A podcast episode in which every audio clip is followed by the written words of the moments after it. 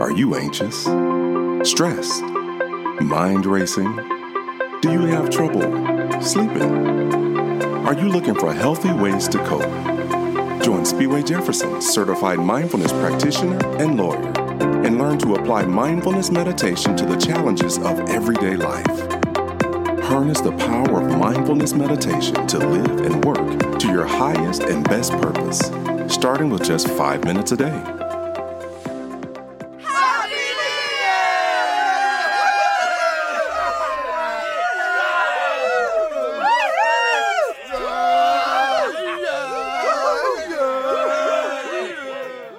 New Year and welcome to Mindful in Five, where we learn how to apply mindfulness and meditation to the challenges of everyday life for people with no time, perhaps like you still.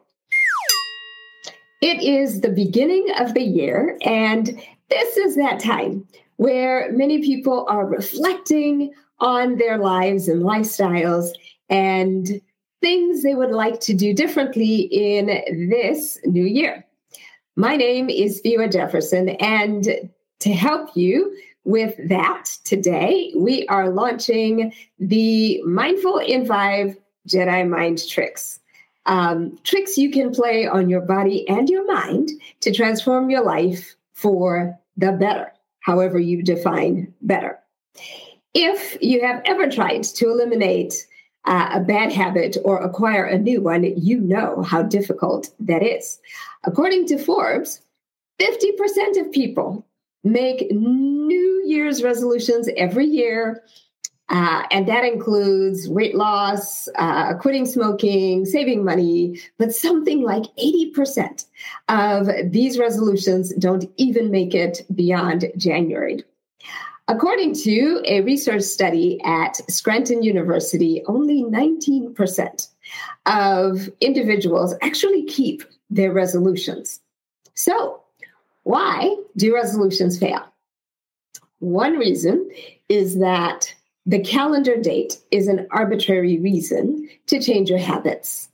In an article in Psychology Today, psychotherapist Amy Morin says that according to the trans-theoretical model of change, there are five basic stages human beings pass through before creating a change in their life. Total coincidence with Mindful in Five. She said five. And those are pre contemplation. This is where perhaps uh, you deny having a problem, but your uh, friends and family might think otherwise. Stage two, Contemplation. This is where you weigh the pros and the cons of changing. Uh, stage three, preparation. You start taking steps in preparation for the change that you want. Step four, you change your behavior. And step five is maintenance. Now that I've changed my behavior, I actually have to maintain it for the long term. If we go back to the Forbes statistics, we can infer that 80% of the people who make New Year's resolutions haven't gone through steps one through three pre contemplation, contemplation, and preparation, such that they just happen to be ready to take action on January the 1st in any given year. No wonder so many of us fail at our resolutions, right? So, what to do. If you're one of the 19% who successfully achieved their resolutions, congratulations. Wow! You are rocking it. Keep doing what you're doing and don't stop. If you are one of the masses who fail by the end of January, consider embracing the first Mindful in Five Jedi mind trick Ditch your New Year resolutions. One of the fundamental concepts of mindfulness meditation is the notion that you are not your body and you are not your mind. You have the ability to observe both. And in meditation, you are encouraged to unplug from your five senses, go within, interiorize your focus, and watch your breath, watch your mind, and allow your higher consciousness to make intentional observations and decisions. But the body and the mind can be powerful allies against your efforts to improve yourself. Hence, the Mindful in Five Jedi Mind Trick series aims to help you think differently about your New Year's resolutions, conquer bad habits, and establish the ones you want. At the foundation of all your change, I invite you to introspect as to what you have done in the past, when it was derailed and why it was derailed, and for the things that worked, when it worked and why it worked. If year after year you develop resolutions or adapt the same resolutions in January that you had the year before, and you're off the wagon before the end of January or maybe by the end of March, don't keep doing what you've been doing. If you keep doing what you do, what you've been doing, you'll keep getting what you've been getting.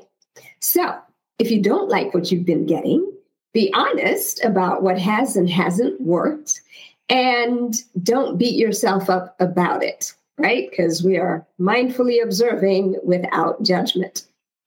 Give yourself permission to do something different. Don't make resolutions just because it's the beginning of the year and it's what you've always done. Free yourself from the pressure. If there is something that you really want to change, take time to think deeply about what you really want and why. You can walk yourself through the five stages people go through to change.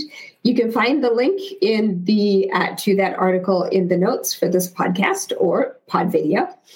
If you have the Mindful in Five book, where's my book? Ah, yes. If you have the Mindful in Five book, take a look at Dawn chapter three, Your True Desire. The five day, five minute meditations in that short chapter will help you through uh, the thought process of thinking about what do you really want.